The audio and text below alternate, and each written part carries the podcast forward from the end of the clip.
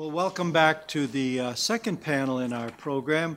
Uh, this one is on the grassroots and political response to Kelo. And uh, as uh, Ilya Somin uh, just outlined in his remarks, um, the response was uh, deafening.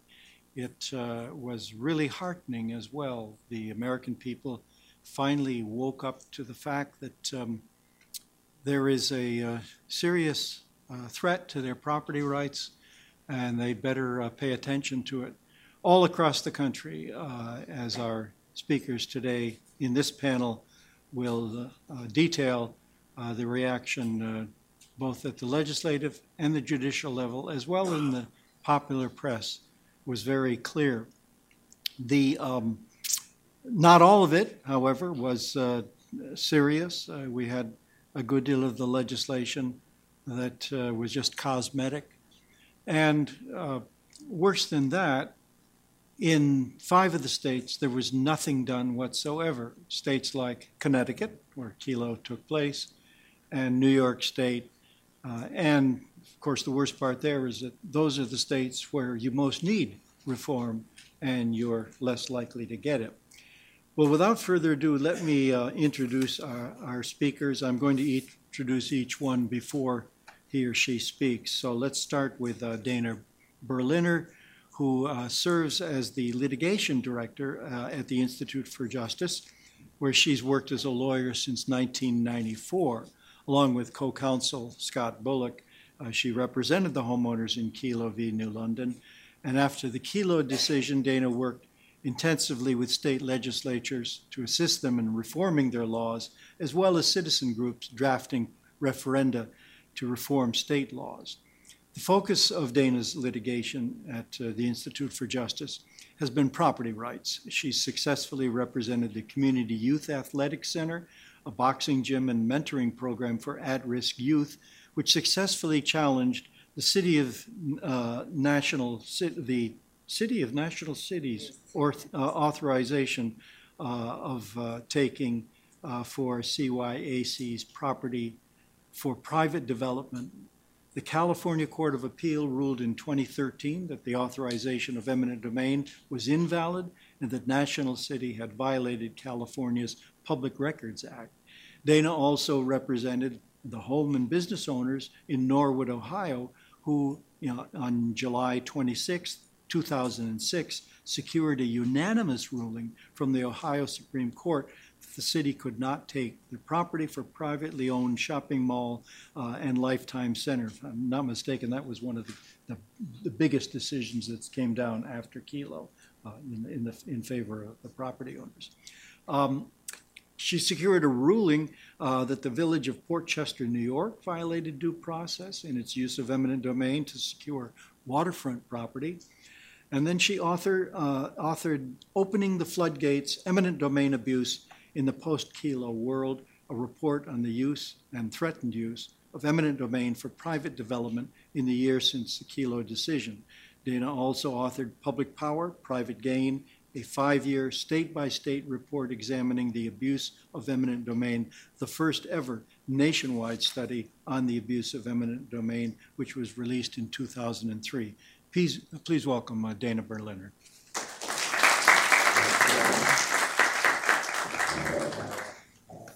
Thank you, and thank you very much uh, to the Cato Institute for having me here to talk about one of my very favorite topics, uh, eminent domain, and particularly what has happened since Kelo. Now, Ilya Somin gave you some picture of kind of the before the Kelo decision came down. But I want to just stress that because before Kelo came down, this was a backwater of the law. Virtually no one had ever heard of eminent domain, despite the fact that it was used throughout the country to take people's homes and businesses away from them, despite the fact that it had been used in the 1950s and the 1960s to completely devastate neighborhoods. It was still not commonly known, not written about in any but local newspapers or local television. There was virtually no legislative reform going on. When there was, it was a little bit of nibbling at the edges. Um, I think in the 10 years preceding Kelo, there had maybe been three states that had done anything related to eminent domain legislatively. Um, and then there were a few state court decisions, but not much, and a lot of the kind of deference that, of course, we then saw in the Kelo decision itself. There, furthermore, was absolutely no grassroots activism against eminent domain. People experienced eminent domain occurring, uh, thought that they were alone in the world, and if they did not have the money to fight it, they would cave in. And that was pretty much what was going on up until the moment the decision came down. And then everything changed. There was a just overwhelming backlash against it. You heard about the opinion numbers, which were very much opposed, of course, um, in the 80s and 90s, and they're still there.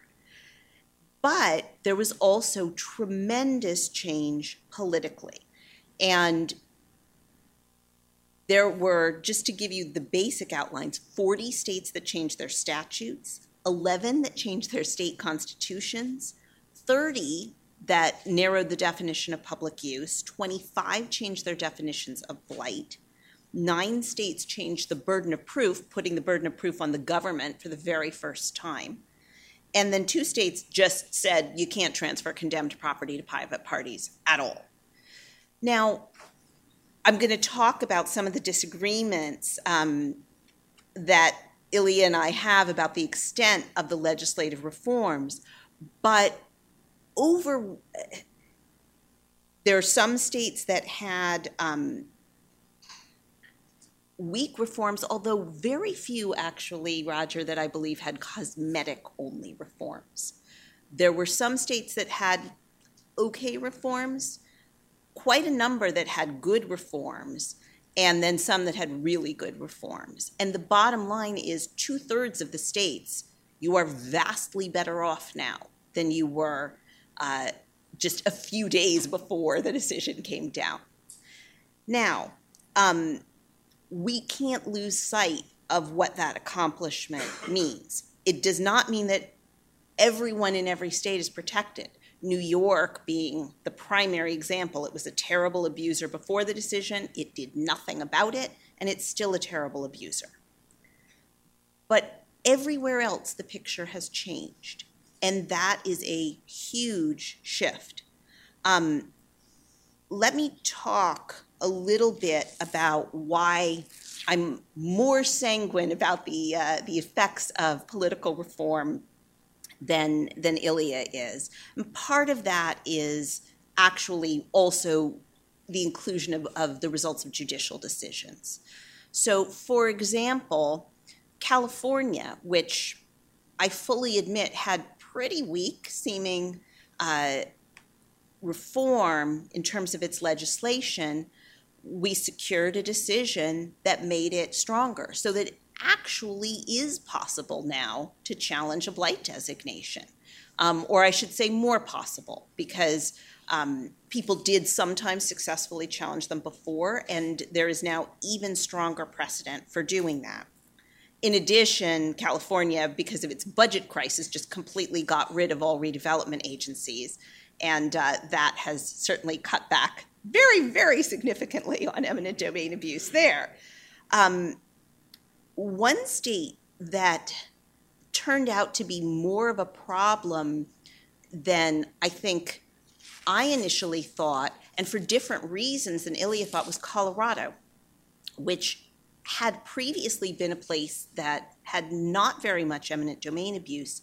And although their blight laws are actually not bad, in my opinion. Um, they changed their procedures in a strange way that now makes it very difficult to challenge eminent domain. Um, in particular, they are failing, I believe, unconstitutionally failing to give notice of your opportunity to challenge your blight designation. And this creates a, uh, a problem for people who are unhappy about the use of eminent domain for private development or for any kind of development as a result of blight. But that is unconstitutional. It's been struck down in other places, and it will be struck down eventually there, at which point Colorado, I think, will turn out to be pretty good again. Um, one other major issue that, that Ilya and I differ on is there are a number of states that did leave in place somewhat general criteria for areas that were blighted, but they required a property by property examination.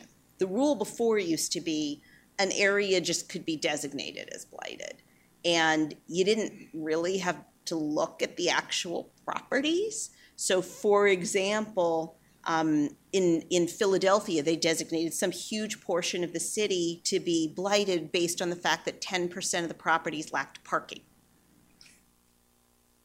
You can't do that anymore um, in in Pennsylvania, but the point being that it used to be that it was just almost a glance was enough. Requiring property by property even when your definitions are vague and bad, requires a lot of work. And people, what we've been seeing is that when they have to go property by property, when they have to designate carefully, a lot more property doesn't get condemned, and you can't do the we're going to wipe out a neighborhood. Instead, there's a property here, a property there. Maybe it really would be better not to do this via eminent domain. Because the reason that cities and developers want eminent domain is they want to just wipe out huge areas, usually. And when you are forced to go property by property, the game changes. And that has been, I think, something that makes a number of the states that Ilya rates low as actually better than he thought. And I'd include um, Iowa, North Carolina, West Virginia in that category. The other thing that has happened is that several of the states that had either no reform or really weak reform had great court decisions. That includes Ohio, um, the case that Roger mentioned when he was introducing me. Um, Ohio both said economic development is not a public use in our state, and furthermore, blight means something better be really wrong with it. It can't be like, it can't just be any neighborhood or you could imagine something nicer there, which is typically what cities have been using as their standard oh, we could imagine this neighborhood that's been there for 25 years is a brand new, really pretty neighborhood, and therefore it's blighted. Can't do that in Ohio anymore. Um, Oklahoma also had a good decision. They had no legislative reform, but a really nice uh, decision shortly after Kelo rejecting it. So, putting some of these together, I think the picture is actually substantially, oh, I'm sorry, Missouri is another one. Missouri had weak reform, but it's had a couple of pretty important state high court decisions um, rejecting, uh, based on its weak statute, actually rejecting a huge development project that it said violated the statute because it really was for economic development. And then starting to look at the evidence of blight, something that Missouri never did before uh, the backlash occurred. So, all of that put together, I think we are looking in general at a much better picture of what the states are doing than we were before. Um, now, let me uh, let me talk a little bit about how we got there. Um, firstly, IJ resolved that we had to get there. We were so distraught by that decision that we just decided it was a loss and we were going to win anyway. And we therefore launched the Hands Off My Home campaign.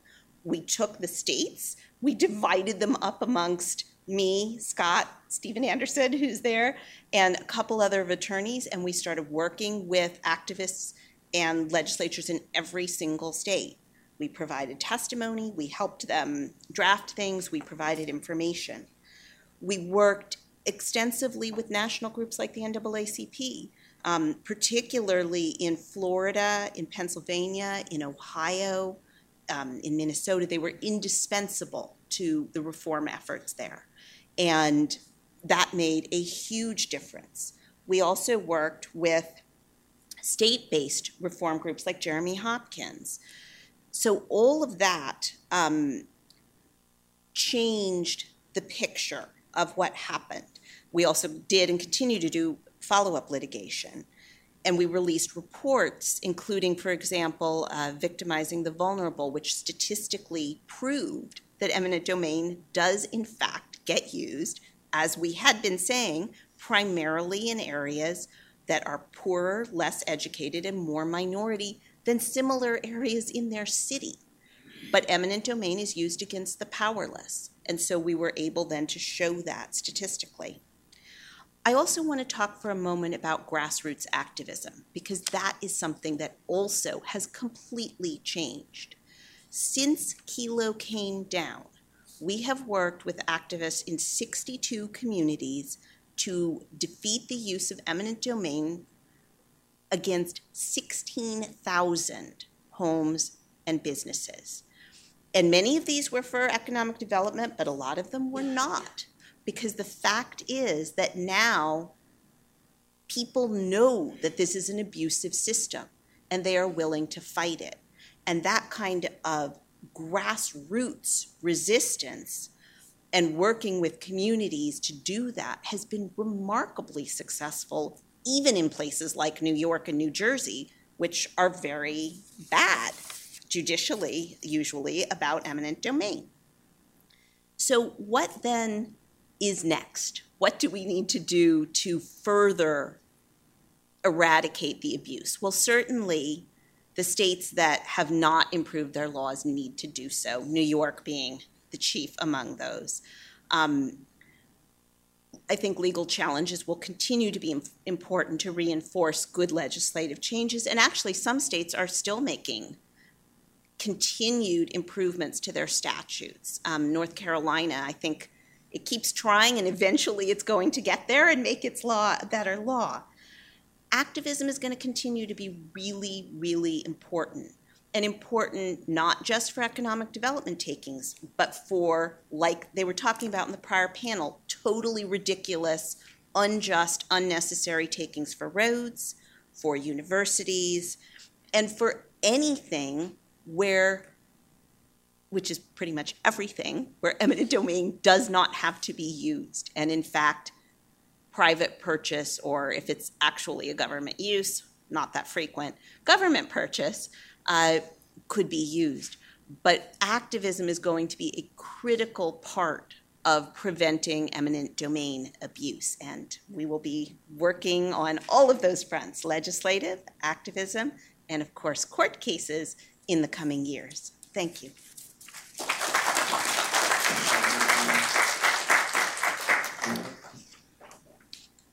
Thank you, uh, Dana. Uh, in um, referencing the um, cosmetic character of some of the state uh, reforms, so-called reforms, I was uh, drawing from um, the chart that uh, Ilya Somin has in his book about those states. He didn't use the word cosmetic, but he does indeed take a somewhat more jaundiced view of the matter, I think, than you do. But in your discussion of the questionable blight criteria that we find in so many of these states, I was reminded of the CBS 60 Minutes uh, uh, segment, which uh, focused on uh, this issue after uh, Kelo came down. it was Ed Bradley interviewing uh, the mayor of this small uh, suburb outside of Cleveland that was engaged in uh, blight reduction, uh, eminent domain uh, proceedings, and she proceeded. He, they were being. She was being interviewed in her home. She was um, she proceeded to list the various criteria for determining whether a home was blighted, such as the fact that it had only one bathroom, that it had a detached garage, and so forth. And when she got through, he turned to her and said, Well, that pretty much describes the house that we're in right now, your house. That uh, took her back uh, a little bit. Uh, we're going to now hear uh, from uh, someone who is focused especially on a single state, uh, his own state of Virginia, although his work goes beyond that. Um, Jeremy Hopkins. Uh, he is a partner with a law firm of Waldo and Lyon, a Virginia law firm that exclusively represents property owners in eminent domain cases throughout Virginia and in Washington, D.C. His practice is devoted entirely to defending the constitutional rights and individual liberties of property owners in eminent domain and inverse condemnation cases. Those are the regulatory takings cases I mentioned uh, in my introductory remarks, uh, representing property owners at all levels of the state and federal government. Uh, Jeremy has participated in various legislative committees and workshops. He participates in radio programs, gives public seminars, publishes articles and other material, some of which have been cited by state and federal courts, and he serves as a faculty member at various, excuse me, state um, and national conferences on eminent domain and property rights. He also has worked uh, closely with legislators, lobbyists, and various organizations to, uh, to obtain the uh, legislative changes necessary to protect the rights of Virginia property owners, including the Property Rights Amendment to the Virginia Constitution, which became effective in 2013. Please welcome Jeremy Hopkins.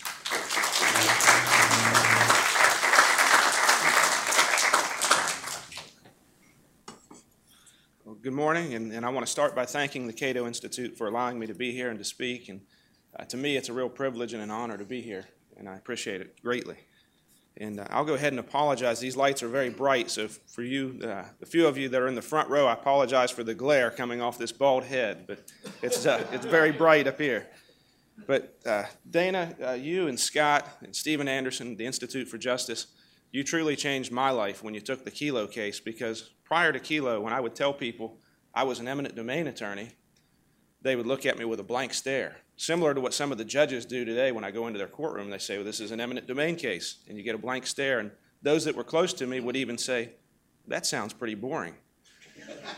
now, when I tell people I'm an eminent domain attorney, they look at me and they say, Really? Were you involved with that Connecticut case? It's the first thing I, I hear. And yeah, as a trial and a, an appellate attorney, uh, when you hear other attorneys arguing, it's, it's always difficult. You want to stand up and give the response. And, and Mr. Horton uh, made some comments earlier, and I certainly appreciated him being here. And, and it's a lot of courage to come here from the other side and to speak uh, in this audience. But one of the things that he said, and I'm, I'm going to get into my outline in a minute, but he said that he doesn't want to draw a bright line. And that jumped out at me because the takings clause has two protections. One, your property can only be taken if it's for a public use. And two, even if it is a public use, the government or the condemning authority has to provide just compensation. And what struck me about that is that condemning authorities across the board, when it's the just compensation clause that's at issue, they argue for a bright line test. What you'll see across the, the country is there are many bright line tests when it comes to the just compensation clause or the second protection. For example, in many states, Lost profits are non compensable in an eminent domain case as a bright line test, despite the fact they're compensable in all other areas of the law. When you have access that's lost, if you're a property owner and they take your property and you lose access, many states have a bright line test. That's not compensable. Also, you don't get reimbursement for litigation expenses, even when the government acts in bad faith. So, to hear the condemning authorities argue we shouldn't have a bright line test is difficult for me to accept because that's exactly what they argue every day in court when it comes to the just compensation clause and they're trying to reduce the compensation that's owed to the owner. And in fact, there are three cases that stand out in my mind that really reflect upon this bright line test. One of them is a 1984 Supreme Court case, United States Supreme Court, called Kirby Forest. And in that case, the Supreme Court said it was willing to tolerate takings in which the owner is not made whole because they wanted to apply a bright line test. The Seventh Circuit Court of Appeals has said that the law does not deem an uncompensated taking a wrongful act, again, due to a bright line test. And the California courts have gone so far as to say that the courts sit to protect the government, not the citizen or the individual property owner in the court, and that as such, the court's job is to ensure that full compensation to the owner who must surrender his or her property does not stand in the way of the public project. And those are all based on bright line tests. And so I would argue that the courts do apply a bright line test when it comes to the takings clause, but they only do so when it's just compensation, not when it's public use. And that leads me into the outline that I was hoping to cover. I'm going to talk about the need for reform, the types of reform, the obstacles to reform, two foundational changes that I think can help achieve reform, and then I'll end with some final thoughts. But the reason we need reform in the, in the area of eminent domain is because the laws are terribly skewed in favor of the condemning authorities. For anybody that's ever been subject to a taking, for any attorney that's ever practiced in this area, I think that's the first thing you see when you go into the courthouse is the laws are skewed. Courts for years have treated private property as a second-class right. Meanwhile, legislators have chipped away at the right to private property, and they've granted vast powers to almost limitless numbers of entities who now have the power to take private property from individuals. Many of these entities are unelected and unaccountable. Uh, one of the speakers earlier said if you're forced to move, you can't vote the takers out of office. Well, I would submit many of these takings are done by unelected, unaccountable bureaucrats. So even if you stayed, you can't vote them out of office. In Virginia, even the Mosquito Control Commission has the power to take a person's property. Stadium authorities have the ability to take an individual's property. We've got to, gotten to a place in our courts where the courts have said public use means something different than use. We've gotten to a place where we have a, a constitution that guarantees just compensation, but our laws and our court opinions guarantee that an owner can never receive just compensation unless and only if the condemning authority benevolently makes a fair offer. There's one process called quick take that I think most citizens are not familiar with. Quick take is yet another example of how skewed the laws are. Many of you here today may be surprised to know that in Virginia and almost every other state around the nation, the government can go to the courthouse and in Virginia, they don't even have to tell you when they're doing it. They just send you a letter and say, sometime in the future, we're going to take your property. It may be tomorrow, may be next year, it may be three years. The government can then go to the courthouse and file a certificate in the courthouse. And all they have to do is deposit what they believe to be the value of your property, and they instantly get title and ownership to your property. They can evict you. That's called the quick take power. It's unbelievable to me that that's become accepted and commonplace in this country. We also have uh, the issue of litigation expenses. I said earlier that the laws make it clear that an owner cannot receive just compensation unless they receive a fair offer. And the reason is simple. There's a very easy example. If you take a homeowner whose property is worth $100,000 and the government offers them $50,000, and that owner goes to court and proves that his or her home was worth 100,000, but they had to spend 20 to do it, that owner now goes home with $80,000 for a $100,000 home. If the government doesn't make a fair and reasonable offer, why shouldn't it have to reimburse the owner? How can we say we fulfilled the mandate of just compensation if the owner is not justly compensated? We have another area. The Landowner's Bill of Rights, as we've called it, the Virginia Institute for Public Policy has a study that's out on the table, and they were instrumental in pushing for a constitutional amendment in Virginia. They were the first organization that I was aware of that was pushing for a constitutional amendment, ironically, even before Kelo in Virginia. And they have a study, and it talks in there about Virginia's Bill of Rights. But there's also a, a federal statute under the Uniform Relocation Act that sometimes is referred to as a landowner's Bill of Rights. What's so interesting about that is that statute gives all these rights to landowners, and then at the end it says it creates no rights or liabilities. Just last year, the Fourth Circuit Court of Appeals ruled that that statute, the federal statute, creates no rights. So we have a statute giving landowners all these rights, that creates no rights. And to that, I submit to the legislature why bother? What's the purpose of that? In Virginia, owners are treated like criminals. And I say that because the owners in Virginia bear the burdens of plaintiffs. They have the burden of proof, but yet they're put in the position of defendants. The government gets to speak first, and the government gets to speak last, which is typically what the plaintiff gets to do. The owner doesn't get that right in Virginia, yet the owner bears the burden of the plaintiff. And most importantly, uh, is an issue of the right to a jury. In federal court, owners have no right to a jury. So the government can take your property. An individual judge on his own or her own can say, I'm not giving the owner a right to a jury, and can appoint whatever three people that judge wants. And that's happened time and time again in our cases, where we go in in federal court, we request a jury, the judge says no, and then the judge appoints three people. Sometimes it's the judge's cronies that you have on there. there's a challenge right now. I think it's Arent Fox is the name of the law firm, and Thor Hearne is the attorney. He's challenging right now in Michigan the lack of a right to a jury in eminent domain cases for property owners. But I lay that out there to tell you the laws aren't fair. And anybody that disputes that, I would welcome you to come to court with me for a week. You'll see it right away. And I think in the area of eminent domain, the famous warning of President Reagan rings most true that the nine most terrifying words in the English language are I'm from the government and I'm here to help. Because when you get that knock on the door, you're facing an uphill battle when it comes to eminent domain.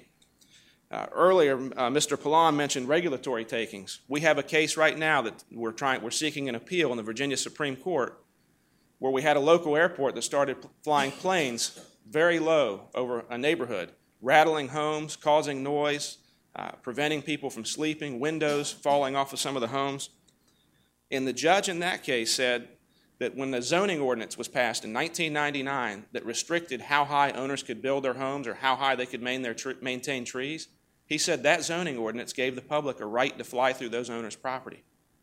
So that judge interpreted a zoning ordinance as giving the public a right to use somebody's property. It just shows how absurd some of these rulings can get. We have another ruling that's pending where the court held that an easement is not compensable. So, to put that in basic terms, if you have a home that's on one parcel and your driveway is through the adjacent parcel, and your driveway is an easement that allows you to get to the home, in that court, the judge said if the government takes your easement, no compensation is due. And these are the types of opinions that we see time and time again. We just had a, an opinion from the Virginia Supreme Court that came out in April. It was a trial I had in the lower court where the government had come to my client and said, Your property is worth $500,000 and made an offer. When we got to trial, the government showed up and said, No, it's really only worth 250 And by the way, that money we deposited into court, you need to pay it back to us even though they had already taken the property and already built their road on my client's property. What happened in that case is the trial judge did exactly what judges have done for years in Virginia, and he said it would be unfairly prejudicial. And some other reasons, he gave some other reasons, but he said, You can't tell the jury what the government told you before. You can't tell the jury the government told you your home was worth a half million. We got a unanimous decision out of the Virginia Supreme Court in April reversing that. And now in Virginia, if the government does a bait and switch, if they try to play fast and loose, at least now the jury can hear all the evidence. And so that leads me into the types of reform. When you hear about all this and you hear about these decisions and these laws, the first thing I think of is the legislature has failed us miserably. So you have two types of reform constitutional or legislative. Legislative reform is fleeting. What the legislature gives today, they can take away tomorrow. But when the people speak and when the people enact a constitutional amendment, it has permanence. And I think it was Mark Twain that said, Nobody's rights are secure when the legislature is in session. And it was that very reason that drove us, that drove Virginians to move for a constitutional amendment, to not be satisfied with legislative reform. And we went one step further in Virginia, and I'm hoping that other states are going to do likewise. And I think we're going to see a trend of litigation over the rights to a jury, litigation over just compensation, which is that second protection. But Virginia addressed not only the public use clause, but if you look at our Constitution now, it also addressed some of the just compensation issues. Some of the bright line rules that kept Virginians from being justly compensated were removed by our constitutional amendment, where now at least Virginians have a fighting chance to be made whole. And you may ask yourself, how did we get to this point? How are the laws so skewed? Why? And those on the other side would say I'm biased, and to them I say the facts are the facts. You can, you can read the statutes, they speak for themselves. How did we get statutes that were so lopsided? It's very simple it's the taker's lobby or the condemning authority's lobby. While the individual is busy working, busy paying their taxes, we have an army of government lobbyists that are down at the legislature year after year after year. And Richmond is a prime example of it. And the most perverse aspect of this practice is that these government funded lobbyists are forcing property owners to fund the demise of their own property rights.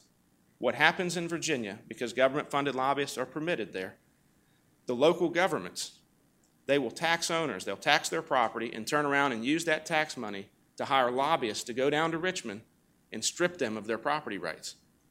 And it's really a perverse practice. The other thing that we see are misleading fiscal impact statements. Anytime there's legislative reform that's proposed, you hear these the outcry that the sky is falling. This will prohibit development, prohibit growth. And those fiscal impact statements are misleading.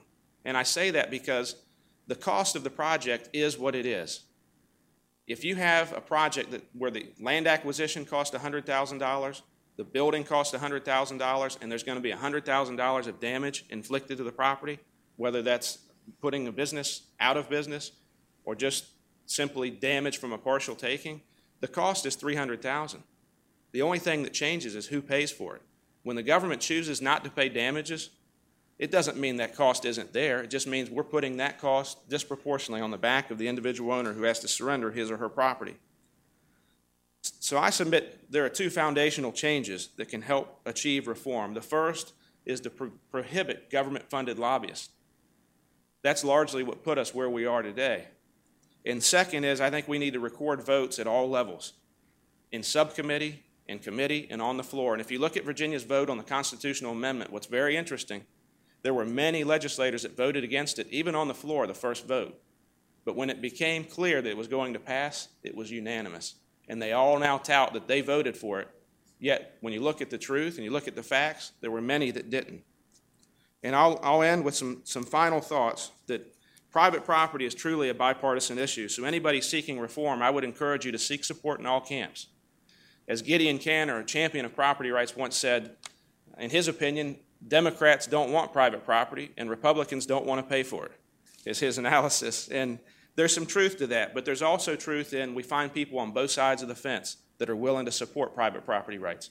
There were people on both sides of the fence that stepped forward in Virginia when it was time to get our constitutional amendment. And I would tell you this that property truly does undergird every other right. As uh, Arthur Lee, uh, one of Virginia's founders and Professor Ely, who wrote a book on that quote, said, Property is the guardian of every other right. And if you look through the Bill of Rights, you can see that. Whether it's the right to free speech, what good is it without the right to own property from which you can speak, or the printing press? Right to bear arms, what good is it without the right to, to own the firearms? You can go all the way through the Bill of Rights and see private property undergirds every other one, and it's truly, it's truly neutral. It protects everybody, regardless of race, gender, age, socioeconomic status, and it divides power. It empowers the individual and it provides a sphere in which that individual can act unmolested by government. So I would just encourage everybody interested in this issue to remain vigilant because what we've seen in Virginia and what we've seen throughout the nation is with these reforms, the condemning authorities have ramped up their efforts. They've become more aggressive, more creative. So remain vigilant and keep fighting. We've come a long way, but we still have a long way to go.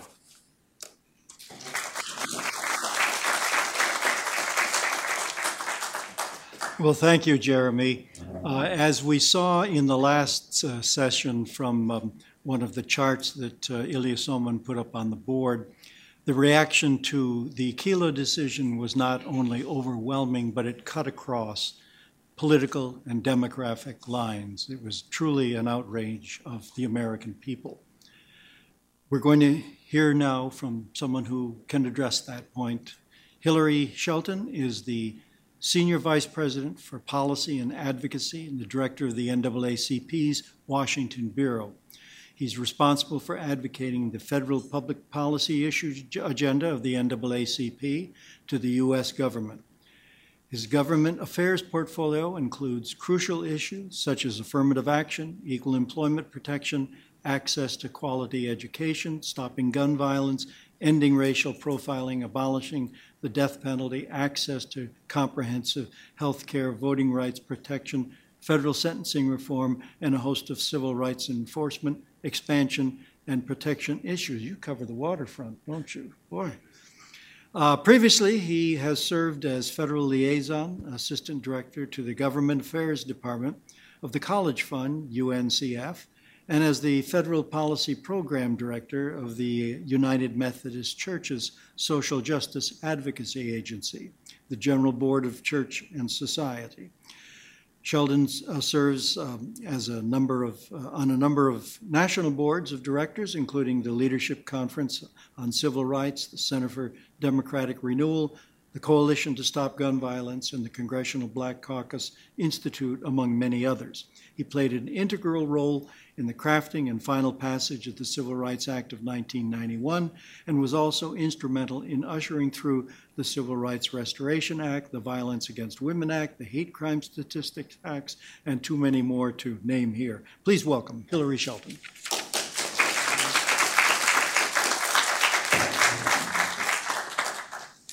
Well, thank you very much and, and, good morning. I guess it's still morning. Well, a couple more minutes.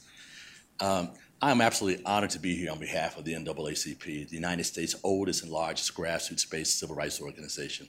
We have 2,200 membership units throughout the United States. We are literally in every state in our country, but also on military bases in Italy, Germany, Korea, and Japan. It's an interesting thing as we think about the NAACP's role over the last 106 years in many, many areas of integration of our public institutions, our private institutions, and other issues and concerns. I'm honored to be here, but of course, there's a really sad occasion as we discuss the concerns and challenges around eminent domain. Now, given our nation's sorry history around issues of racism, bigotry, and basic disregards on the part of too many of elected and appointed officials, the concerns and rights of racial and ethnic minority Americans, it should come to no surprise that the NAACP has been very disappointed with the Kelo decision. Let me say, as I talk about the Kelo decision, what we're talking about is really an economic constraint. That is, in essence, when we think about even the definition of racism, I know the word racism gets cast around quite often in our society, but there doesn't seem to be much of a clear definition in many people's minds and, and hearts. But let me just say, as we think about the NAACP and this issue, racism by definition, I think, can best be described by a Catholic priest I worked with some years ago. He described racism as racial prejudice plus power. When we talk about issues of Kelo, we really are talking about economic power. Economic power throughout our country and our states and throughout our townships, cities, and, and other uh, groupings. So, in fact, we were one of, because of our concerns, we were one of many of several groups to file an amicus brief with the Supreme Court in support of the New London, Connecticut homeowners. Make it very clear on behalf of those homeowners. In September 2005, just after the Kelo decision, I testified before the Senate Judiciary Committee. At that hearing, following my testimony, I had senators from both sides of the aisle and from throughout the ideological spectrum agree with the positions of the NAACP and, quite frankly, yours as well. In essence, I even had one senator tell me that he had received more constituent correspondence, all of it negative, about the key, about Kelo than about any other issue, including proposed pay raises for members of Congress. I subsequently testified before the Congress on this issue two more times in the course of six months, and the reaction was invariably the same from all parties. Racial and ethnic minorities are not just affected more often by the exercise of eminent domain power, but we are almost always affected differently and, quite frankly, because of our condition, more profoundly the expansions of eminent domain are allowed to have allowed the government or its designees to take property simply by asserting that it can put the property to a higher use will systematically sanction transfers from those with less resources, quite frankly, those with more. The historic and eminent domain is rife with abuses specifically targeted at racial and ethnic minorities and poor neighborhoods. Indeed, the displacement of African Americans in urban renewal projects are so intertwined with urban renewal that we began calling it black removal. The vast disparities of African Americans and other racial and ethnic minorities that have been removed from their homes due to eminent domain actions are well documented. A 2004 study estimated that 1,600 African American neighborhoods were destroyed by municipal projects in Los Angeles alone. In San Jose, California, 95% of the properties targeted for economic redevelopment are Hispanic or Asian owned, despite the fact that only 30% of the businesses in that area are owned by racial or ethnic minorities. In Mount Holly Township in New Jersey, officials were targeted for economic redevelopment of neighborhoods in which the percentage of African American residents, 44%, is twice that of the entire township and nearly triple that in Birmingham or Burlington County. Lastly, according to a 1989 study, 90% of the 10,000 families displaced by highway projects in Baltimore, yes, in the city of Baltimore, were African Americans. The motives behind the disparities are varied. Many of the studies I mentioned contend that the goal of many of these displacements is to segregate and maintain the isolation of poor, minority, and otherwise outcast populations. Furthermore, condemnation in low income or predominantly minority neighborhoods are often easier to accomplish because these groups are less likely and have fewer resources to contest the actions either politically or, uh, in our nation's courts. Lastly, municipalities often look to areas with low poverty value uh, or low property values when deciding where to pursue redevelopment projects because it costs the condemning authorities less and thus the state and local governments gain more financially when they replace areas of low poverty values with those of lower property values with those of higher property values. Thus, even if you dismiss all other motivations, allowing municipalities to pursue eminent domain for private development will clearly have a disparate impact on African Americans and other racial and ethnic minorities throughout our country. Not only are African Americans and other racial and ethnic minorities more likely to be subject to eminent domain, but the negative impact of these takings on these men, women, children, and families is much greater. First, the term just compensation, raised a little bit earlier today, when used in eminent domain cases, is almost always a misnomer.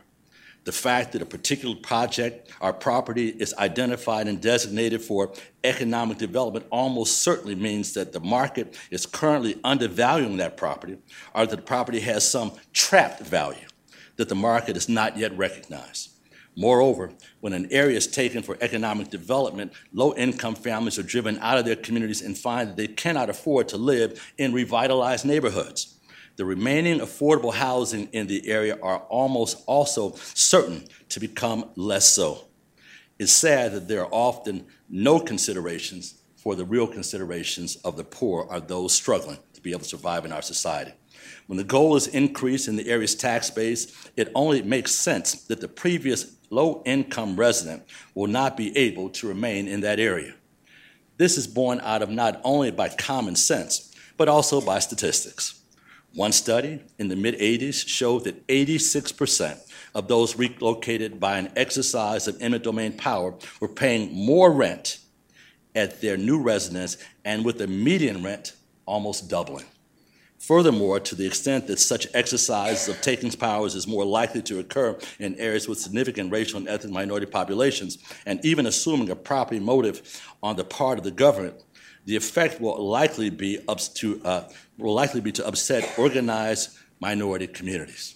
As we think about minority communities and, and any poor communities, we're not just talking about people that are paying rent and look at that statistically, but we're talking about people who have actually created community the poor woman that lives across the street from another woman that both have children. They share many of the responsibilities. That is, one may decide to, that she will go to the grocery store while the other babysits for both. Community, the kind of things that we share in our neighborhoods, the kind of things that help make things work even for those with lower means. This dispersion both eliminates or, at the, at the very least, dramatically undermines established community support mechanisms and has a deleterious effect on these groups' abilities to exercise what little political power they may have established. In fact, the very threat of such takings will also hinder the development of stronger ethnic and racial minority communities as well as others. The incentive to invest in one's community financially and otherwise directly correlates with confidence in one's ability to realize the fruits of such, a, of such labor by broadening the permissible uses of eminent domain in a way that is not limited by specific criterion, many minority neighborhoods will be at the increased risk of having property taken. Individuals in those areas will thus have less incentive to engage in community building and improvement for fear that such efforts will be wasted or later taken away. In conclusion, allow me to reiterate what by allowing pure economic development motives to constitute public use for eminent domain purposes, state and local governments will now infringe on the property rights of those with less economic and political power with more regularity.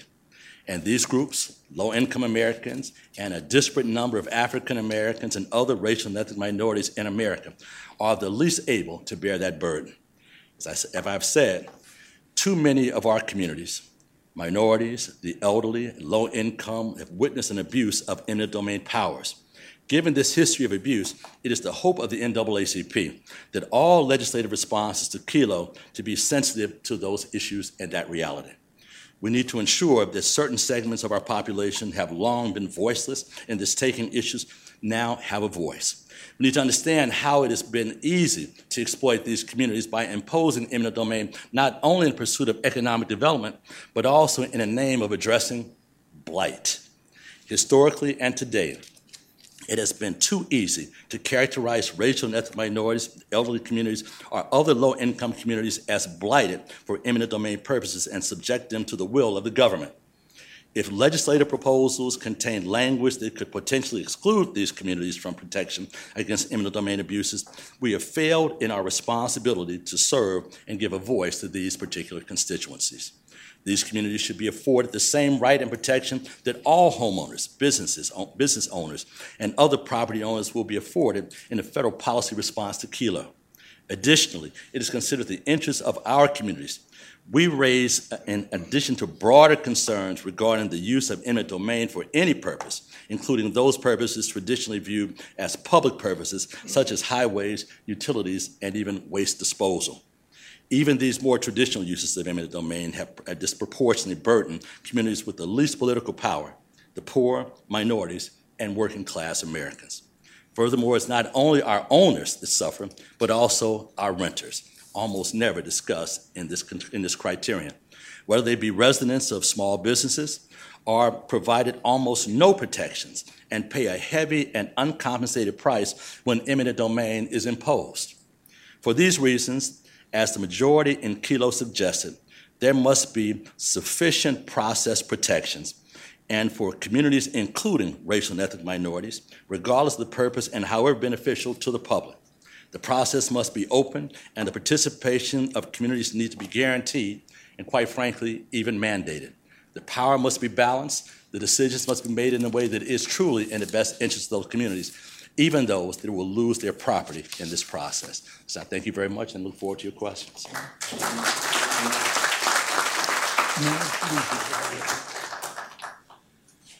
Well, thank you very much, uh, Hillary. Um, your um, mention of um, the euphemism black removal has reminded me of um, another uh, non euphemism, namely urban renewal, which is the rationale for the federal bulldozer, federal funds being used to bring about urban renewal, the result of which is the um, abolition of whole communities, uh, from the Berman case, the Poletown case in uh, Detroit, and so forth. Just uh, we see this all across the country.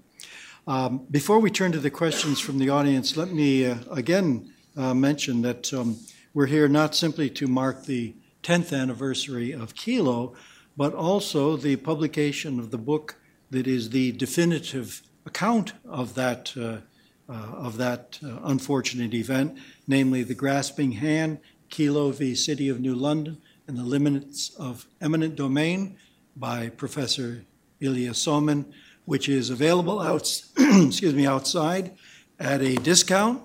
And um, I'm sure that Ilya will be glad to sign your book for you. Um, let's now turn to your questions. Uh, please wait till the microphone gets to you. Uh, identify yourself in any affiliation that you may have, and please make it a question and not a statement. And then um, um, we will um, break when we're through the Q&A for lunch. uh, we have a question right here.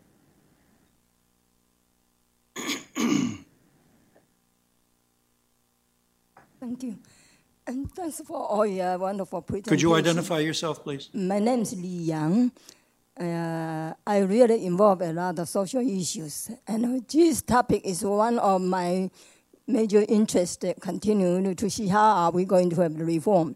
I just wonder if you can tell how many kind of cases, like the one in Rockville City, Maryland, the Town Square project, there is uh, abuse or eminent domain, but not the way we think to victimize such a, a, small group or racial profiling or something like that. But they are really criminalized or victimize the whole taxpayers.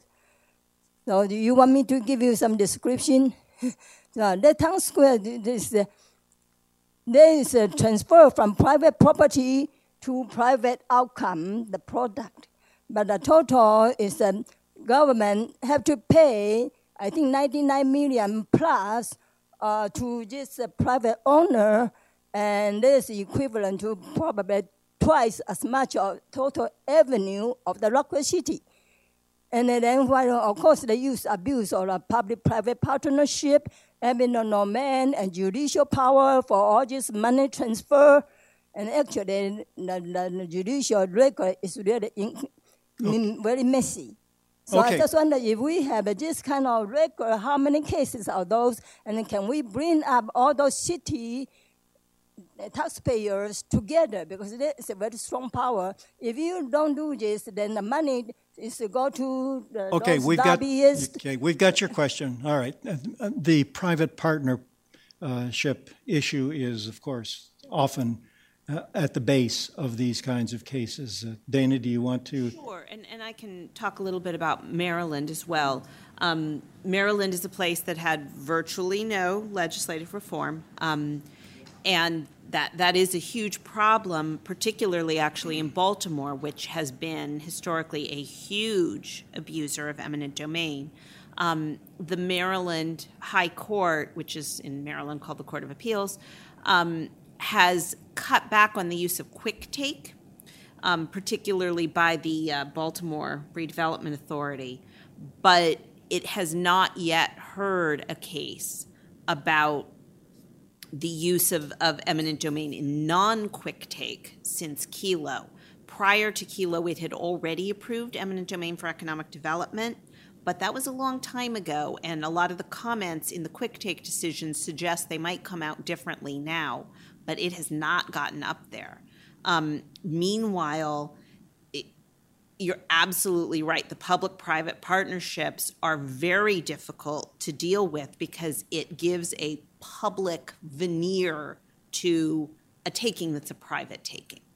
And that is a major problem um, in Maryland and in other places when that happens. It was true in New London as well, um, as Scott described. It was nominally a um, a nonprofit, but it was done with the city, and it was going to go to a developer at a huge discount. So um, that does make a very difficult situation.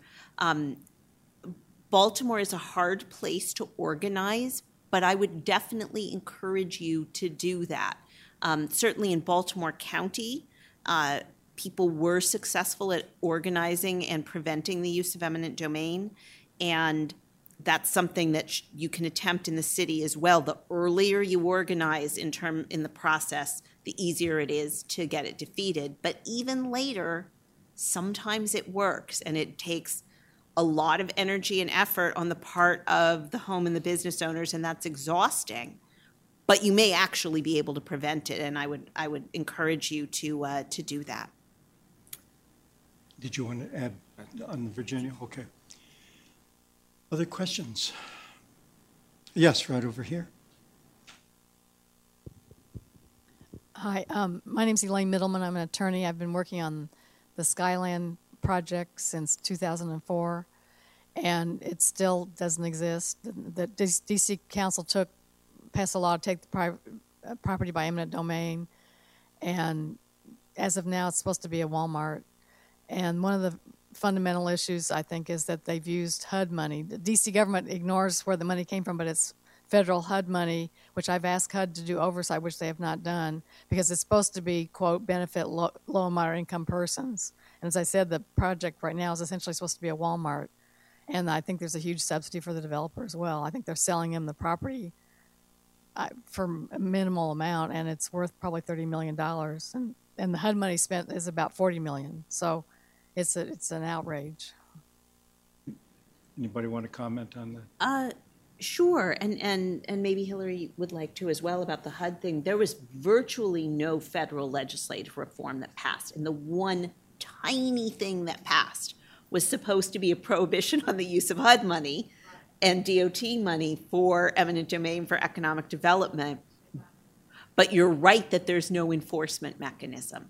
And that is a, a huge problem. But one of, one of the real um, problems that's come throughout. I mean, in reference to the federal bulldozer, but a lot of this stuff historically has been federally funded. I mean, all of those urban renewal condemnations that happened in the 50s and 60s were federally funded, and they devastated the country.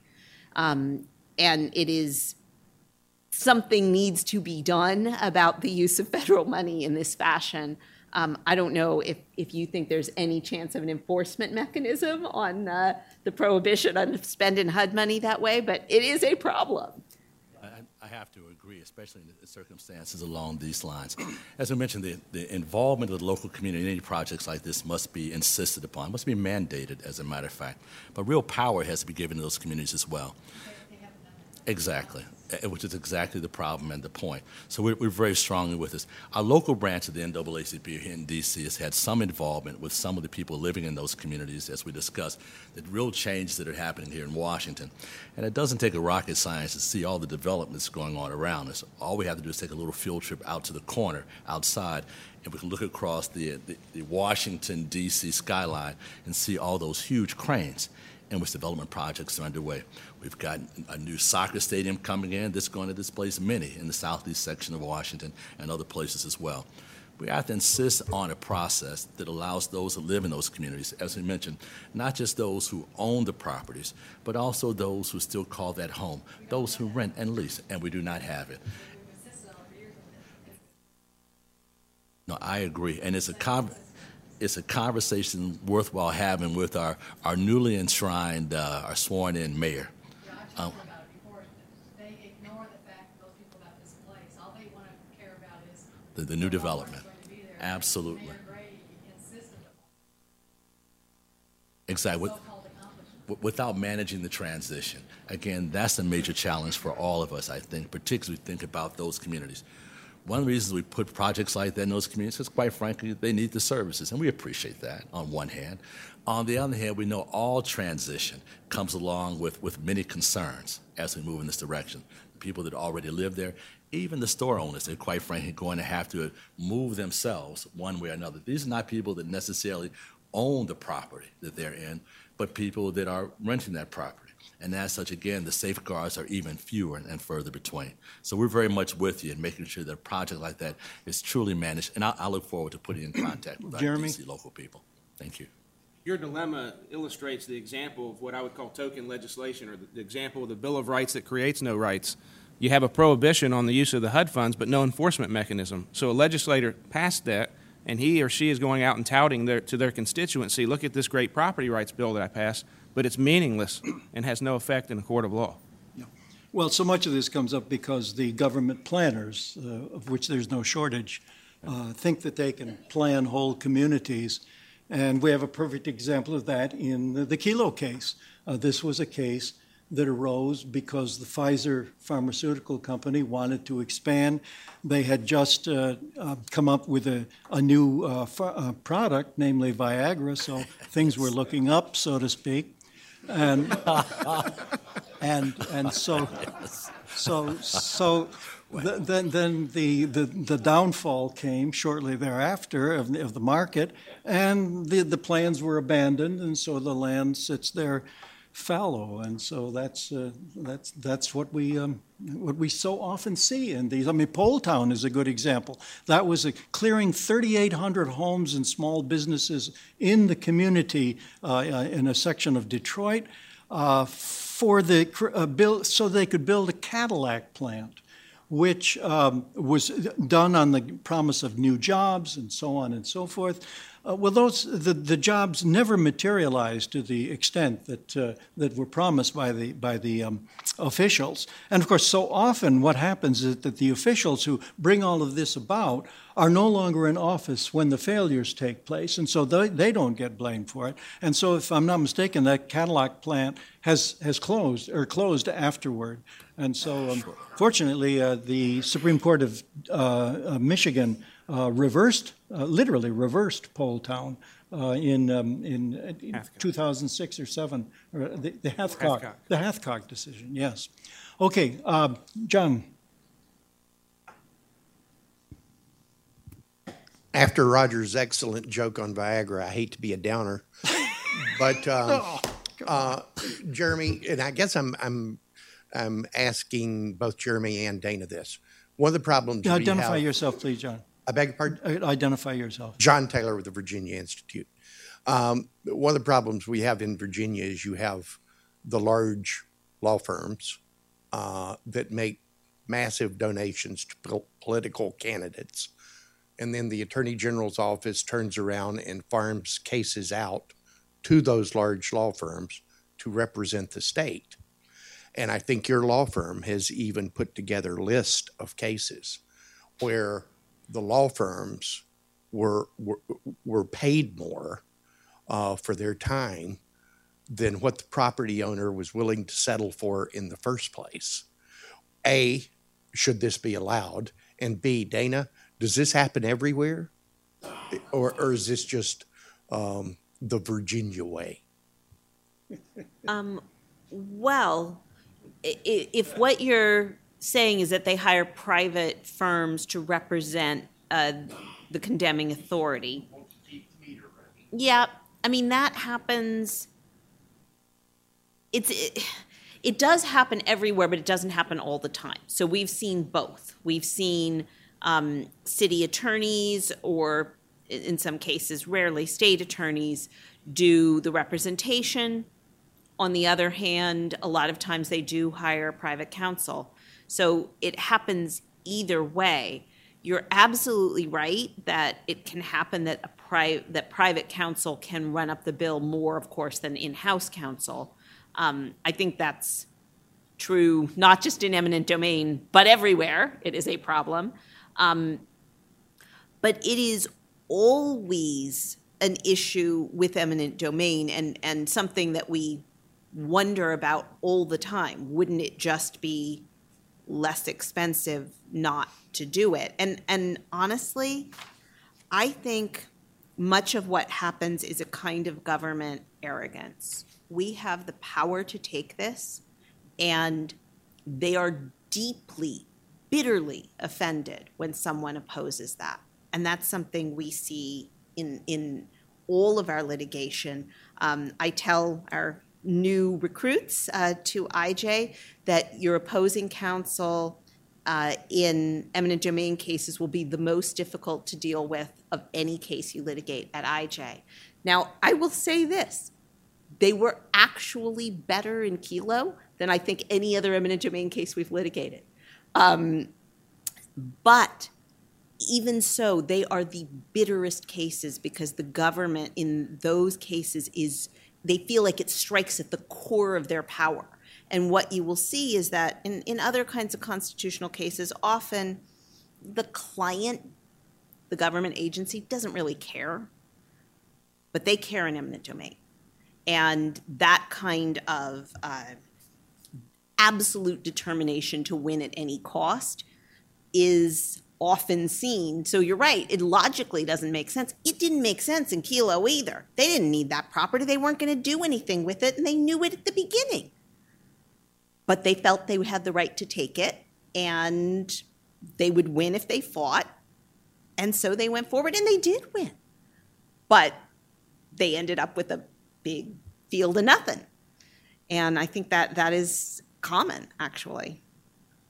I'm really glad to hear Dana say that. It makes me feel like I'm maybe not as unlikable as I thought I was because the last mediation that I had, the judge came in and first thing he said to me was, "They really hate you." In the other room, said that to me and the other attorney, and we see it all the time where for whatever reason it, it becomes personal. You'd think it would be personal to the owner, but when you're dealing with the attorneys on the other side and the condemning authority, what I see, and it's really sad, and I try to work through this at the beginning of every case, but a real personal animus towards the owner is if they're an impediment and they've done something wrong for owning private property that's in the way of the project. And so I see it repeatedly.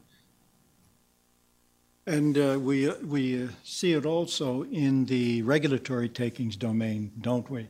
Yes, Uh, sir. They're, they're, um, the bureaucrats who run the planning agencies are past masters at stalling, at, they go, they actually have training programs for uh, the attorneys who work for the government to how to stretch the proceedings out for years and years uh, until the uh, adversary, the person whose property is at issue, uh, either uh, is exhausted uh, psychologically or fi- financially. In fact, in the Lake Tahoe case, which involved over 700 um, litigants, uh, it went on so long that fully a third of them had died by the time the case was resolved against them. So, uh, yes, uh, uh, Ilya, a learned question. Ilya Somin, George Mason University, uh, also on the previous panel. Uh, I'm not going to try to take issue with some of the things where Dana and I disagree, except to mention I do discuss those judicial decisions at some length in the book, and I agree actually they make important progress. But I do want to ask about something all three of you adverted to, which is the issue of just compensation. If I understand all of you correctly, it seems like all three of you uh, don't like the standard Supreme Court's approach say that there should be fair market value compensation, that it should be somewhat more. And of course, there's several different models, at least several, of how much more there should be and how do we figure it out. And I was wondering if you could say something more about if fair market value is too little, what would be sufficient and how would we calculate it? Would it just be a 10% premium every time? Would it be different for different types of properties? Would we make some attempt to estimate each individual owner's sort of personal or subjective value, or we do something else altogether. So just wondering what your views are on that in terms of what's the alternative in your view to fair market value. Thanks. Who wants to start that? I'll take Uh, Jeremy? fair market value would be fine if the owner actually ended up with fair market value. And so I'm not advocating for anything above fair market value, but to give you an example, when the jury is told to go decide what fair market value is, in some states they'll say you can't consider the project. So to give you a good example, last year we had a case where they were building a bridge next to our client's property, high-rise bridge, was going to put the property in a hole, and a small part of our property was being taken not for the actual bridge itself, but for some of the drainage easements and some of the other areas. And the Virginia standard is you look at the fair market value before and after the project to determine the value of the damages. The condemning authority argued, well, the jury's not allowed to consider the bridge. And we said, what? The, the bridge, on, after the project's built, the bridge is going to be there. You have to consider the bridge to determine fair market value after the project. And fortunately, we prevailed in that. And in Virginia, typically we get to consider the project, but in some states, they say you're not allowed to consider the project. So the, the idea of fair market value is really a fiction because we're telling the jury, go out and determine fair market value, but you can't consider all the facts. You can't even consider the project that's being built. And so fair market value would be fine if it was truly fair market value, and then also if the owners were reimbursed for litigation expenses when it was proven that the condemning authority didn't make a fair offer. And then all the things that are traditionally non compensable under a bright line rule, such as lost profits, access issues, if all those were permitted and we said, all right, we're going to fulfill just compensation by saying fair market value, and it was truly fair market value and the jury got to hear all the evidence, I think it would satisfy the constitutional requirement. Jenna, do you want to add anything to that?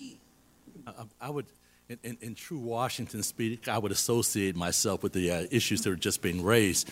It's, it's, it's, it's absolutely accurate. The snapshot is often taken of the value of property, uh, quite frankly, does include many cases that hidden value that's in those properties. Clearly, someone's saying those properties are worth something more and willing to invest in it. As we think about any properties in our country, we think about how it appreciates in its value. And certainly the consideration of projects along those lines add to the appreciation value of property. So fair market value must include those tenants as well. So we fully agree with that. And I actually do want to add one other thing, which is renters, um, which in Sure. many states get just nothing. And they may have had, in the case of businesses, they may have had a 10-year lease, which they're losing, which has a significant value that is not recoverable. And it's true, too, for, uh, for home renters, that they may have a situation that is far, far better, more valuable than what they can purchase, and they get nothing at all. And, tha- and that should not happen. Well, you're all too generous to the government. Um, the, all you need to know to realize that fair market value is not just compensation is the fact that the owner doesn't have his property on the market. Because that means it's worth more to him in his hands than it is, than it will fetch on the market. And so that's not fair market value. or that's not just compensation for him. Indeed, the only compensation that is just for him is that compensation that will render him indifferent as to whether he keeps the property or gets the compensation. Now we've found on an indifference curve where it is that we truly have just compensation. Well, with that, let me draw this to a conclusion and let me uh, remind you that the book is available outside. Ilya Somin will be glad to sign it for you. Um, we're going to break for lunch now up in the George M. Yeager Conference Center on the second floor. There are restrooms on this floor as well as on the second floor. But before we do, let's have a warm round of applause for our speakers.